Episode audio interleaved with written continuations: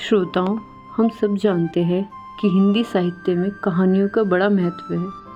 हिंदी कहानियाँ न केवल मनोरंजन का एक साधन है, बल्कि ये हमारे नैतिक मूल्यों में और हमारी शिक्षा में भी बहुत महत्वपूर्ण भूमिका निभाती हैं।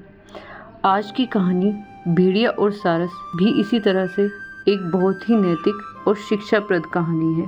तो आइए शुरू करते हैं। एक दिन एक भेड़िए को जंगल में एक हिरण का मांस पड़ा मिला।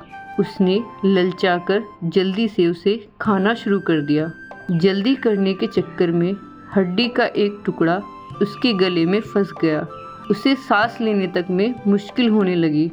भेड़िए को याद आया कि पास ही एक सारस रहता है। भेड़िया सारस के पास गया और उससे सहायता मांगने लगा। भेड़िए ने सारस को इनाम देने का भी वादा किया। सारस को भी उस पर दया आ गई। वह भेड़िए की सहायता करने को तैयार हो गया। भेड़ी ने अपना पूरा मुँह खोल दिया और सारस ने आसानी से उसके गले में फंसी हड्डी अपनी लंबी चोट से बाहर निकाल दी। इसके बाद सारस ने भेड़िए को उसका वादा याद दिलाते हुए कहा कि मेरा इनाम कहाँ है? मुझे मेरा इनाम दो। कैसा इनाम? भेड़िया मुकर गया। जब तुमने अपनी चोंच मेरे मुँह में डाली थी, तब मैं चाहता तो तुम्हें खा भी सकता था। तुम्हें तो मेरा आभारी होना चाहिए कि मैंने तुम्हें ज़िंदा छोड़ दिया। सारस कोई जवाब देता, इससे पहले ही स्वार्थी भेड़िया वहाँ से भाग चुका था।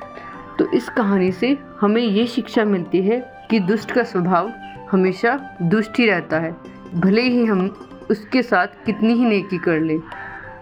अगर आपको हमें, हमारी कहानी अच्छी लगी हो तो आप हमारी वेबसाइट पर अन्य कहानियाँ सुनने या पढ़ने के लिए आ सकते हैं। या आपके पास भी कोई और मज़ेदार या शिक्षाप्रद कहानी हो तो आप उसे हमारी वेबसाइट कहानी लैंड के माध्यम से साझा कर सकते हैं।